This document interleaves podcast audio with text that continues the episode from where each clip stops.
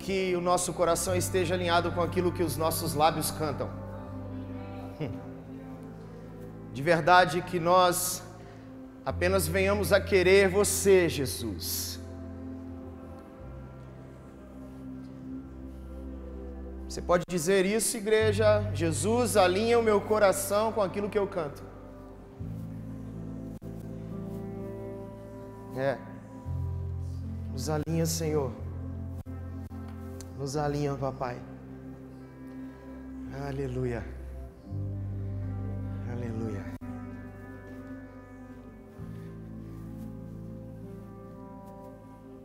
Você está feliz, irmão?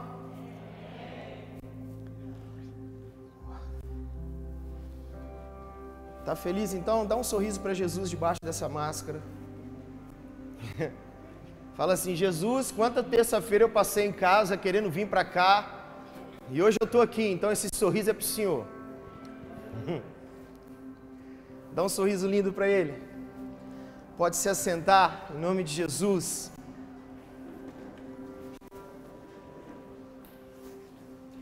Boa noite, irmãos. Eita, cadê ele? É, Azaf, isso aí, fi. É isso. Eu acho que eles aprenderam. Boa noite, irmãos. Vocês estão bem? Cara, eu estava olhando ontem, né? Porque as pregações eu coloco a data, né? Quando eu vim ministrar. Mano, tem dois meses que eu não piso aqui para ministrar, eu tava com saudade. Nossa, gente, pode alguém falar assim, eu também? Obrigado, Jesus. Queridos, eu quero compartilhar uma palavra rápida aqui com vocês, mas que nem um pouco ela deixa de ser poderosa. Abra sua Bíblia aí, em nome de Jesus, no livro de Gênesis, capítulo de número 3. Vamos lá no começo de todas as coisas. Quem encontrar, diga amém. Gênesis, capítulo de número 3. Isso. Quem não encontrou, diga: peraí. Espera, irmão. É Gênesis, tá? É o primeiro, tá? Obrigado, filho. Gênesis capítulo de número 3, versículo de número 8, vai dizer assim: E ouviram a voz do Senhor Deus, que passeava no jardim pela viração do dia, e esconderam-se Adão e sua mulher da presença do Senhor Deus, entre as árvores do jardim. Versículo de número 9. E chamou o Senhor Deus a Adão e disse-lhe: Onde estás? Agora vai no livro de Isaías aí. Isaías, capítulo de número 6, no versículo 3. Anote essas referências, porque pode ser que você fique assim, cara viajou, né? Foi em Gênesis, agora está em Isaías. Tenho escutado muitas pregações esses dias, tenho lido bastante e ouvi uma pregação, cara, que isso aqui me deixou doido, eu queria compartilhar com vocês. Isaías 6, 3. E clamavam uns aos outros, dizendo: Santo, Santo, Santo é o Senhor dos exércitos. Toda a terra está cheia da sua glória, e os umbrais das portas se moveram à voz do que clamava, e a casa se encheu da fumaça. Então disse eu: Ai de mim, pois estou perdido, porque sou homem de impuros lábios e habito no meio de um povo de impuros lábios os meus olhos viram o Rei, o Senhor dos Exércitos. Olha para cá, queridos. Deixa eu te falar, é... tem alguém nos visitando pela primeira vez aqui hoje? Sejam bem-vindos. Olha que lindo, massa.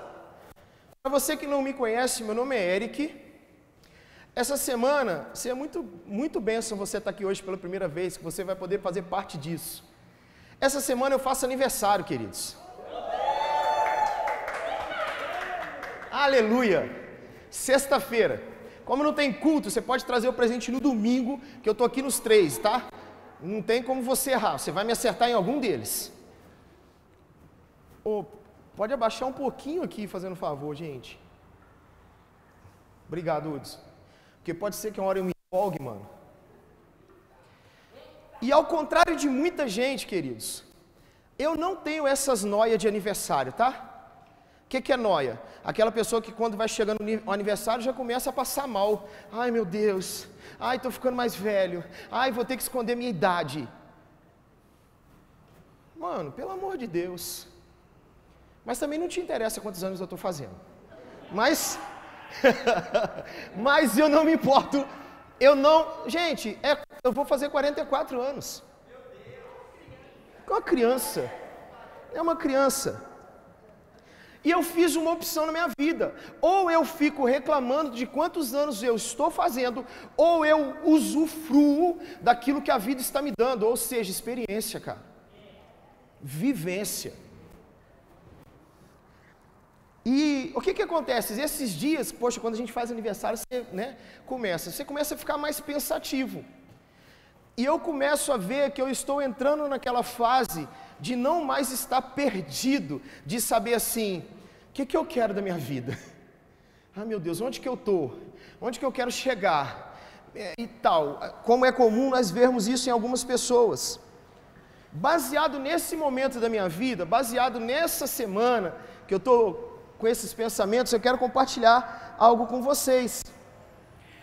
Queridos, não poucas pessoas, mas muitas, nutrem um sentimento de não saber o que querem. Vocês conhecem alguém assim? Não sabe o que quer. Começa a se perguntar: eu não sei o que, eu quero, eu não sei por que, eu estou aqui, eu não sei aonde eu quero ir, eu não sei de onde eu vim, para onde eu vou, aquelas noias filosóficas e a pessoa vai ali. Nós queremos saber, queridos, o que vai acontecer lá na frente. Nós queremos saber o que, que nos aguarda no futuro, mas nós ignoramos um ponto que eu, ao meu ponto de vista, acho crucial, que é saber aonde eu estou agora.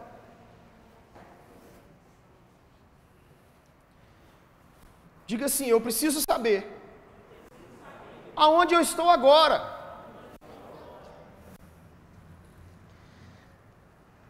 Como que eu vou fazer? Como eu vou saber o esforço que eu tenho para desprender para chegar a um lugar se eu não sei onde eu estou agora? E aí na hora que eu estava fazendo isso, meu irmão, a pergunta que fica é: se eu não sei aonde estou, quando eu, como eu vou chegar aonde eu desejo estar?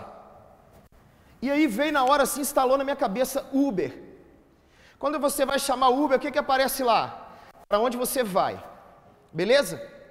Mas isso está atrelado aonde você está. Hum. Você não vai chegar aonde você quer, que você falou com o Uber, olha, eu quero ir em tal lugar, mas ele indiretamente ele te fala assim: eu só te levo lá se você me disser onde você está agora. Que viagem, né, mano? Eu estava nisso lá, eu falei, Deus, é forte. Talvez, querido. E aí, vai dar origem ao tema. Olha o que esse menino fez. Olha isso.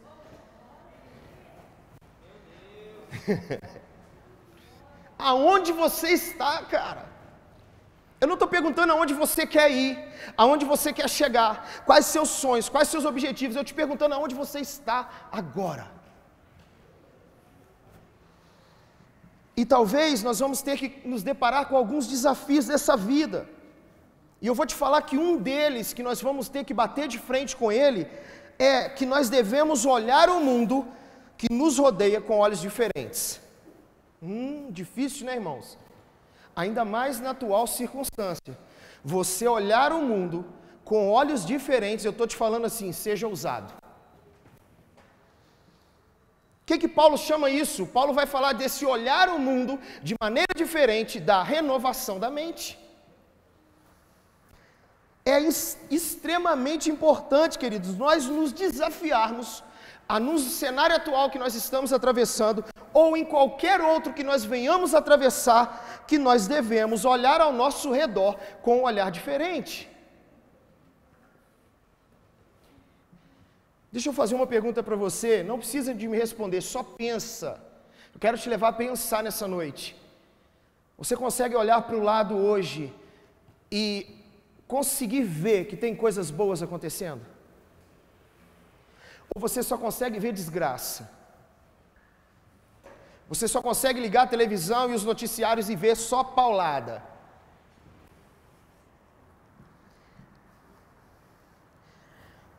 Porque se eu não tiver um olhar diferente, queridos, eu vou ser vítima da minha perspectiva. E se ela for uma perspectiva pessimista, eu vou ser vítima dela.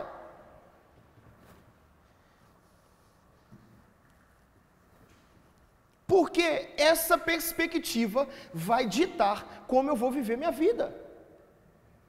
Quem aqui está com perspectivas boas? Precisa de mentir, não, irmão. Eu, esses dias, tem alguns dias que eu vou te falar, eu tenho acordado, parece que eu estou com dois pés direito, cara.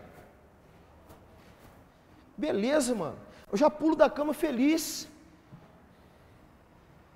Dou bom dia à minha filha que está estudando, a minha outra filha, agora recentemente não, a gente está se encontrando todo dia de manhã para ir para academia, eu e Clarice. Dou bom dia, Monique, e eu fico feliz da vida, cara, porque eu quero planejar o meu dia a partir do momento que eu levanto.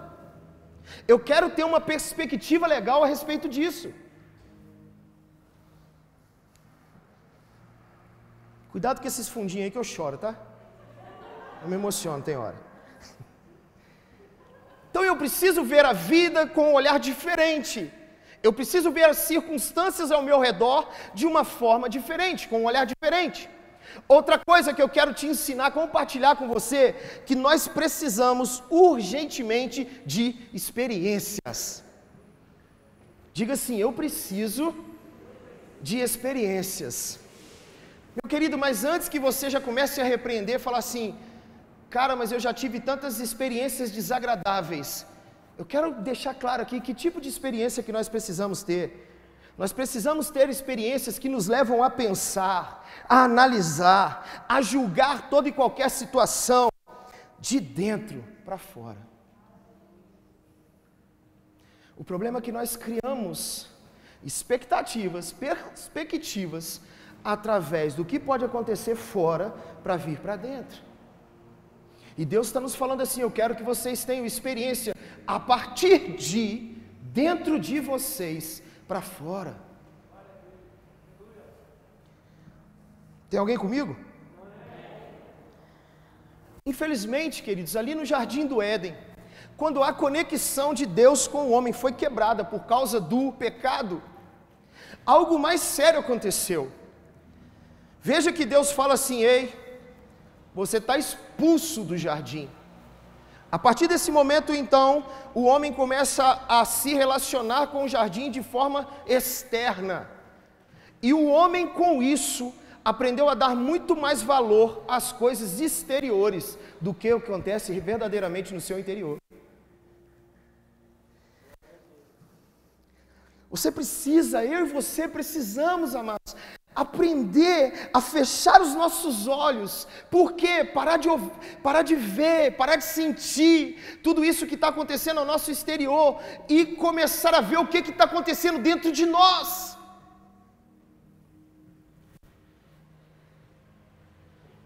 É muito fácil eu te ver sorrindo, é muito fácil eu te ver no Instagram, sorrindo, postando fotos lindas, mas isso não me diz como está o seu interior. Onde você está?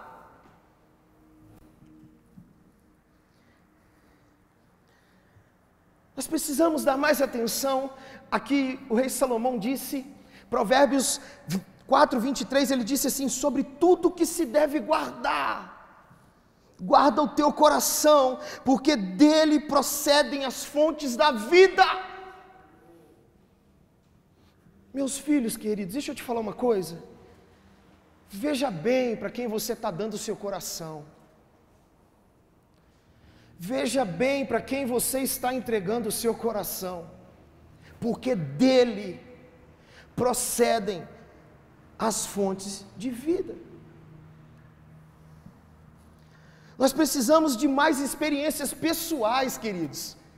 Sabe, para de desejar ter experiência com outra pessoa ou em outro lugar, busque ter experiências com você mesmo. Quanto tempo você não se olha no espelho e fala assim, cara, eu te amo? Quanto tempo você não se olha no espelho e diz assim, ei, Jesus caprichou. Você tem mais facilidade de falar isso com alguém de fora do que dizer isso para você mesmo. E aí você se frustra quando a pessoa para quem você disse não corresponde à altura daquilo que você fez.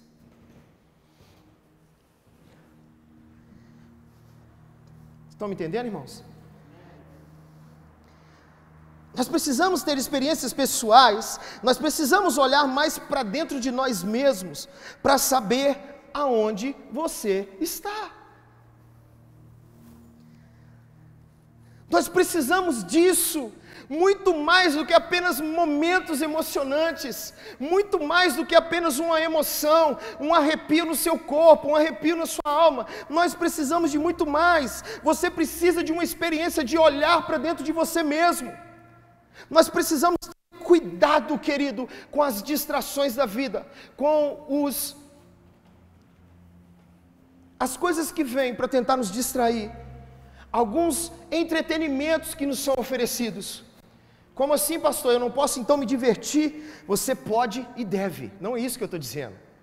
Eu só estou falando que há um momento sim de nos divertirmos, mas ainda muito mais importante, há um momento que eu e você devemos entrar, entrar num estágio, numa preparação, numa introspecção. Existe um tempo de nós viajarmos em nós mesmos. Existe um tempo de você ficar enamorado com você mesmo. Existe um tempo para você entregar o melhor do seu tempo a você mesmo. Cara, por que, que eu comecei a falar dos dias de vida meu, do meu aniversário? Porque eu resolvi agora ter um projeto de vida. Eu falei, Senhor, eu quero viver os meus dias de forma plena. Eu quero encontrar significado em cada dia meu aqui nesse lugar. Isso implica analisar a mim mesmo, analisar o meu interior e ver o que, que há aqui dentro que precisa de mudar.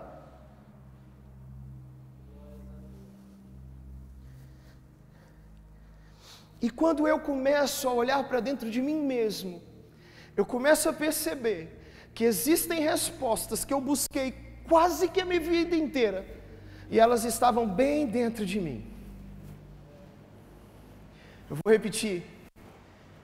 Quando você começa a se relacionar com você mesmo, quando você começa a ter tempo para você, você começa então a ver que existem respostas que você buscava há muito tempo, mas que em todo tempo elas estavam dentro de você.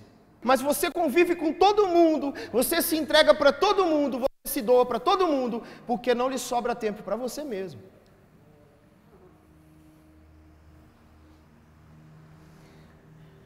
Queridos, deixa eu te dizer uma coisa: tudo que não começa em nós, e aqui eu quero que você não confunda, não há aqui nenhum tipo de egoísmo, eu estou falando de algo pessoal. Tudo que não começa de dentro para fora vai terminar em algum tipo de dano, em algum tipo de, de decepção. Por que isso? Porque a nossa própria alma tende a nos sabotar. Aonde o meu pior inimigo sou eu mesmo. É importante nós percebermos que nem tudo que acontece na nossa vida foi obra do diabo, sabia, queridos? A gente dá tanto crédito a esse ser, que às vezes ele está quietinho lá, ouve o nome dele e fala assim: Ó, oh, nem, nem fui eu. Talvez são coisas que você buscou com as suas próprias pernas.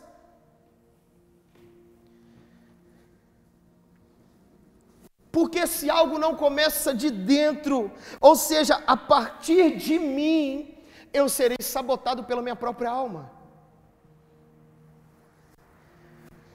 Deixa eu te dizer uma coisa, irmãos, todo verdade, toda verdadeira mudança precisa começar aqui, ó.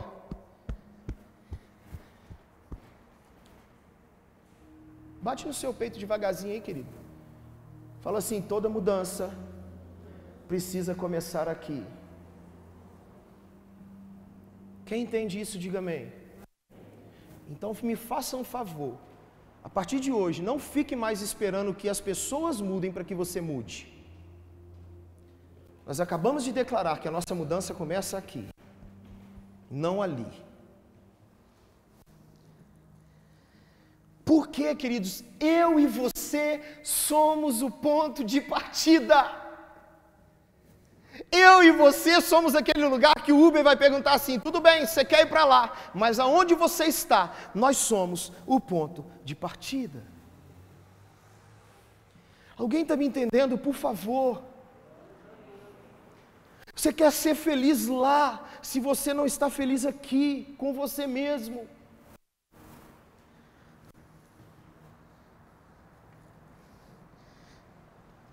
Queridos, a mudança está disponível. Você só precisa aceitar e ter a experiência que ela começa em você, a partir de você essa mudança. Mas pastor, eu preciso de ajuda e aqui ninguém está te negando ajuda. Nós vamos, nós vamos estar do seu lado quantas vezes for preciso. Amém? Mas deixa eu te perguntar uma coisa. Quantos aqui já leram a passagem do filho pródigo? Quantos aqui já ouviram pregação a respeito dela? Me fala em qual Bíblia que você leu, ou se alguém já pregou dizendo que alguém foi lá pregar para o filho pródigo. Vamos lá, queridos, eu estou falando que a mudança começa em você, e não há desculpas para não começar. O filho pródigo vende tudo, vai e gasta toda a sua herança com meretrizes, bebidas e tudo mais, mas dá um momento que a Bíblia fala que ele caindo em si, ou seja, o filho pródigo vai e olha para dentro de si mesmo. E ele fala assim: Ei, eu preciso mudar.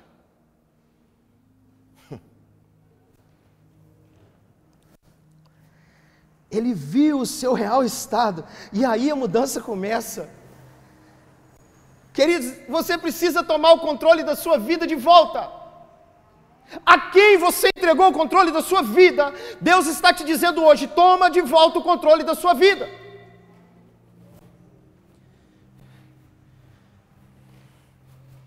Cara, eu estou cansado, mano, de ver gente. A vida é algo, é algo precioso, o bem mais precioso que nós temos. Sem ela você não faz nada, sem a vida nem amar Jesus você ama. E eu vejo gente entregando a vida de assim, por um beijinho, por um abraço, por um sexo.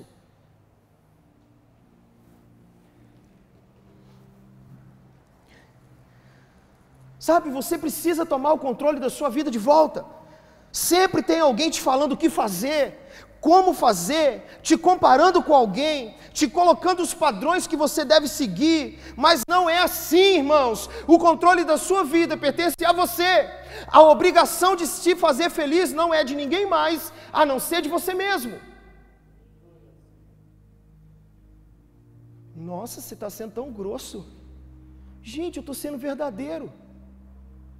Eu cansei de colocar nos outros a desculpa de eu não ser feliz, sendo que eu posso ser feliz. A minha felicidade não depende mais das circunstâncias, a minha felicidade não depende mais de pessoas, ela depende de mim.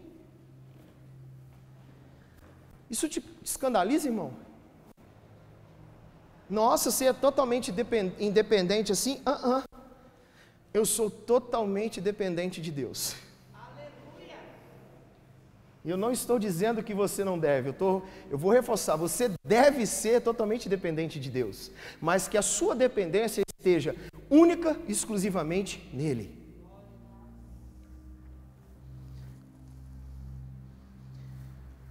Quando eu entro nesse lugar de dependência de Deus, meu irmão, você vai se amar mais. Você não vai ter problema em olhar no espelho.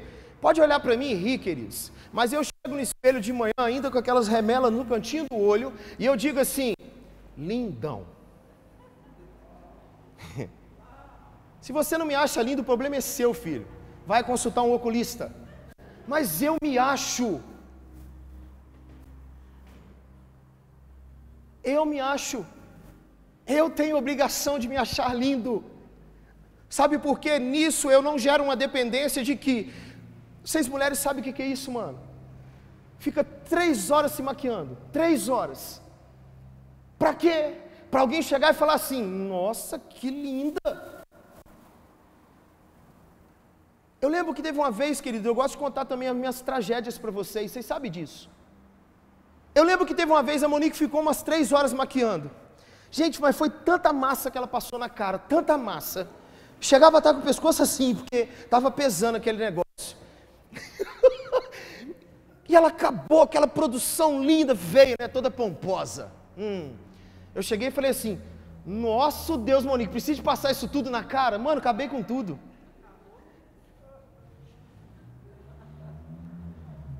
duas semanas domingo de calça jeans. Se é que vocês me entendem. É forte. Homens casados, não faça isso, seu trouxa. Mano, se ela. E fica ligado, porque você precisa também falar que ela fez alguma Outro dia ela estava no natural, né? Aí a Clarice falou assim: Poxa, você nem passou nada, mãe. Eu virei e falei assim: Você não está maquiada, amor? Ela, não, estou natural. Eu falei, Nossa, mas você está tão linda.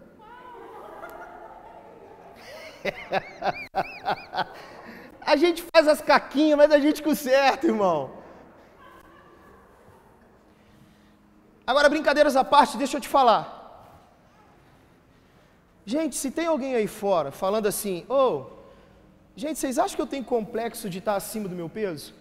Lógico que eu preciso, já comecei, voltei para a academia agora, segunda-feira, estou segurando a caçapa aqui, em nome de Jesus, mas deixa eu te falar, sua opinião com relação ao meu corpo não me interessa, guarda ela para você.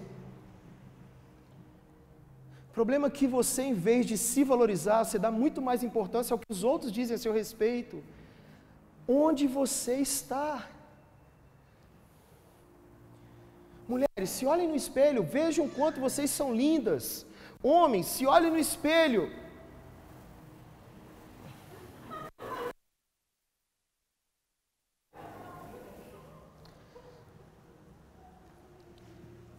Falhou o microfone, tá, gente? Vocês são lindos, cara.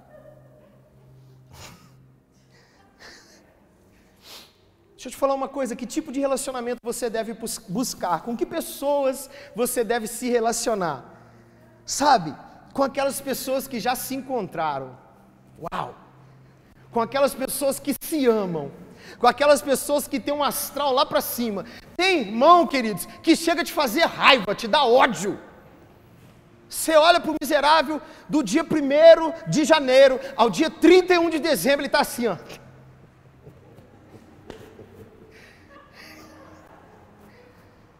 Porque ele se ama ele se ama, ele já se encontrou, ele sabe onde ele está.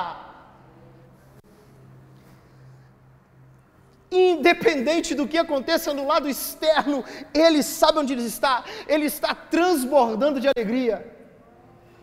Meu Deus, se relacione com pessoas assim, queridos, que transbordam alegria. Sabe, tem aquelas pessoas que você, quando vê ela lá do outro lado da rua, você, ah, meu Deus, ela lá. Será que me viu, gente? Vai vir falar que não sei quem morreu, outro está para morrer. Meu Deus, não posso ver aquela vida que, que uma tragédia assim desencadeia em mim. Mano, não se relacione com gente assim.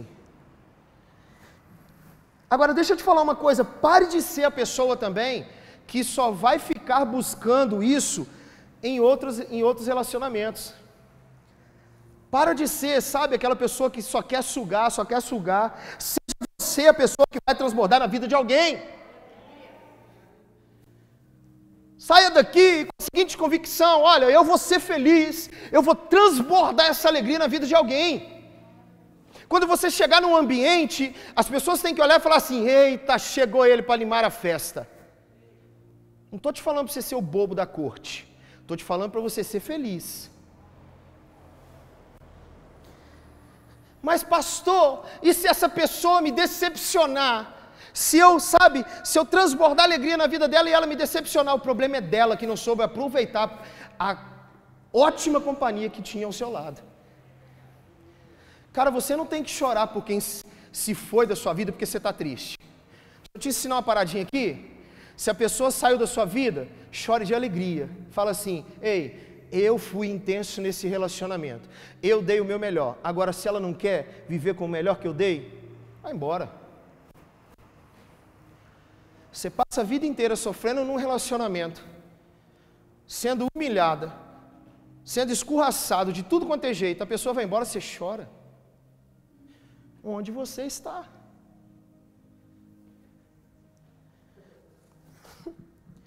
Tudo que não começa em nós, queridos, não vai terminar bem. Se eu não tenho amor próprio e eu me entrego para alguém, e esse alguém brinca com meus sentimentos, não me ama, eu não posso reclamar porque não começou a partir de mim. Porque quando eu me amo, quando eu estou cheio, transbordante de alegria, eu não dependo, a minha alegria não está atrelada a outra pessoa.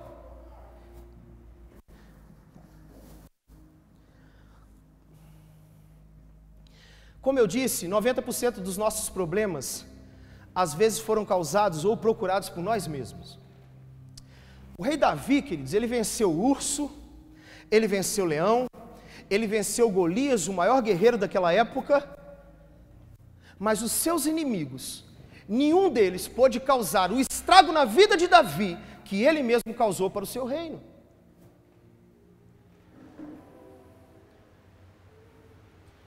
Quem me entendeu, diga amém. Não foram os seus, não foram seus inimigos, foi ele mesmo. Então, queridos, deixa eu te falar, para saber onde você está, você precisa passar por um processo conhecido como maturidade. Maturidade começa quando eu descubro os meus limites, as minhas deficiências, as minhas fraquezas. Aí você vai ver o rei Davi entrar num processo de maturidade e ele vai lá e escreve Salmo 51. Um salmo de profundo arrependimento. Não retires de mim, ó Deus, o teu espírito. Essa maturidade não tem nada a ver com os dias, com os anos de vida. Eu te disse quanto, quantos anos eu vou fazer para você ver que eu sou curado com isso mesmo, não tem problema nenhum. E, mas deixa eu te falar, a idade só está contando o meu tempo de vida, mais nada. Ela não está atrelada à maturidade. Tem muito bebê em corpo de adulto aí, sabia, queridos? E tem muita gente entrando em relacionamento de namoro, entrando em relacionamento de noivado, entrando em relacionamento de casamento, sendo que ainda deveria estar numa creche. Aí você que é bonzinho, filho de Deus, né? Vocês pegam para criar.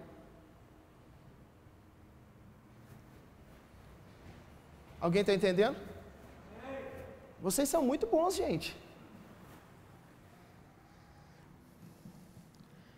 Quando que uma pessoa começa a se tornar madura? Escute isso aqui, eu acho que isso aqui vai falar muito com nós. Quando uma pessoa começa a se tornar madura, quando ela não quer mais saber dos erros, das falhas dos outros, porque ela começa a olhar para de si mesmo e pensar assim, mano, tem tanta coisa dentro de mim para ser reparada que não me sobra tempo nem para prestar atenção na vida dos outros, nem para controlar a vida dos outros, nem para fazer fofoca da vida dos outros. Quero te dar uma boa notícia: quando você chegar nesse nível, você está iniciando o seu processo de maturidade. Ainda bem que aqui tem um povo que não fala de ninguém, mano. Você não está preocupado com a vida de ninguém, você está entrando no processo da maturidade. Vai, gente, profetiza, fala amém. Isso.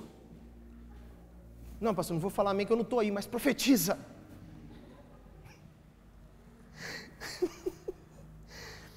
Por isso você vai entender quando Jesus disse assim: Ei, Ei, olha para cá, olha para cá. Para de olhar o cisco que está no olho lá do irmão. Olha a trave que está no seu. Onde você está, você precisa de olhar para dentro.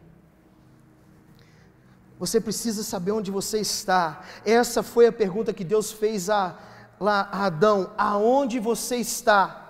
O Evangelho diz respeito a isso, cara, a você se expor para Ele para Ele te mostrar, para Ele nos mostrar o que verdadeiramente precisa ser mudado dentro de nós.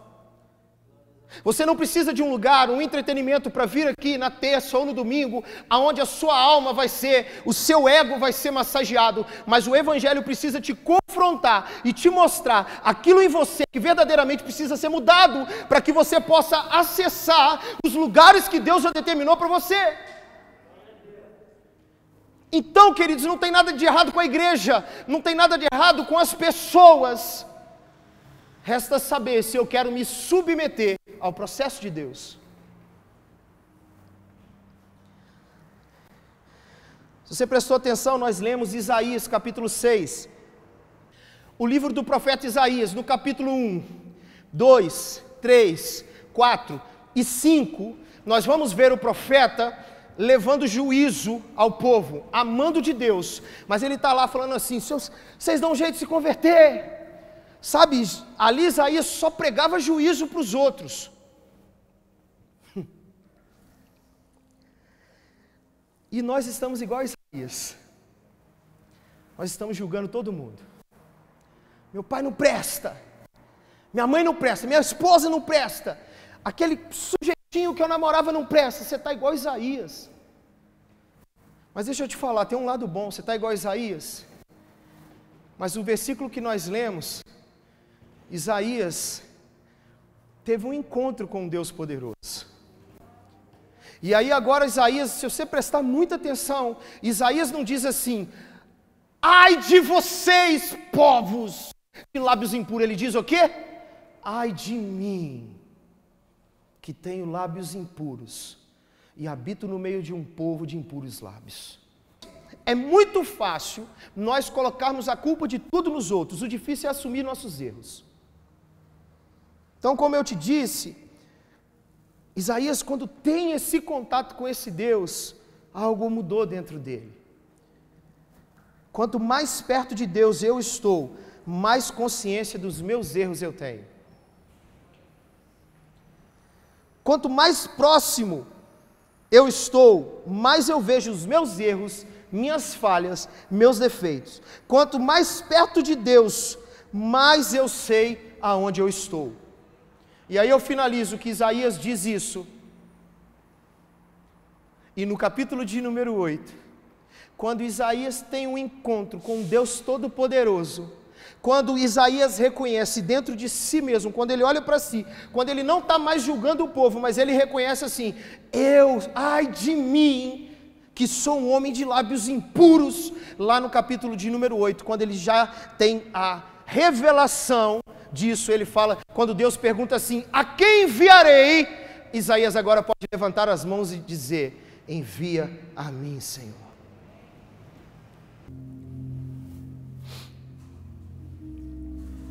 Queridos, nessa noite eu quero que você comece a pensar, não mais, não por agora, aonde você quer chegar, o que você quer conquistar, quem você quer conquistar, eu quero que você pense aonde você está.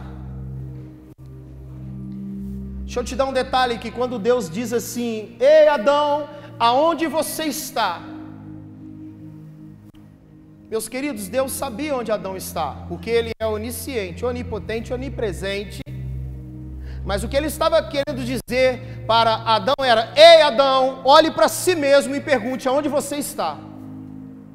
Eu quero que, saber se você sabe me responder essa pergunta. Então eu te pergunto nessa noite, meu amado, minha amada, aonde você está? Você está vagando? Você não sabe aonde você quer ir? Você não sabe aonde você vai chegar? Imagina Deus aqui hoje, Deus é o nosso Uber aqui nessa noite. Ele já te perguntou, e muitos aqui de vocês talvez já responderam para ele aonde vocês querem ir, qual é o destino. Mas hoje Deus está perguntando qual é a sua procedência, qual é o seu ponto de partida.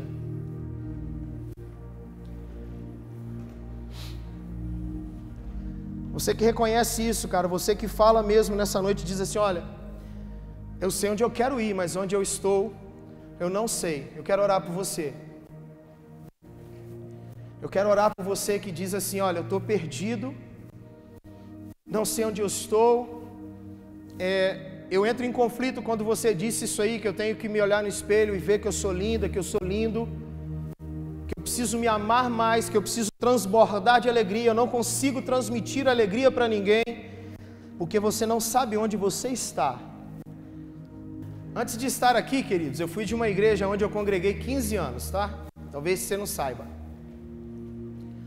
E nesses 15 anos eu fui consagrado a pastor em 2007.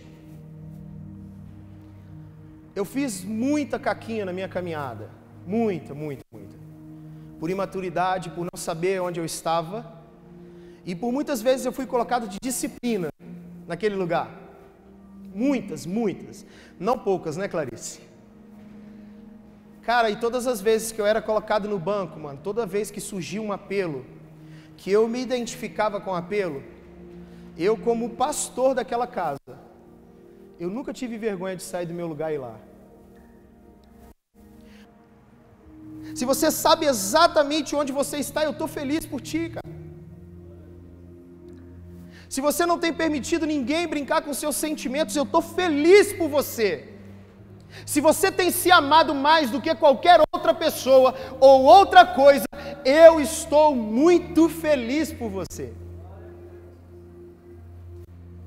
Glória a Deus por isso. Nós temos uma igreja sarada, curada.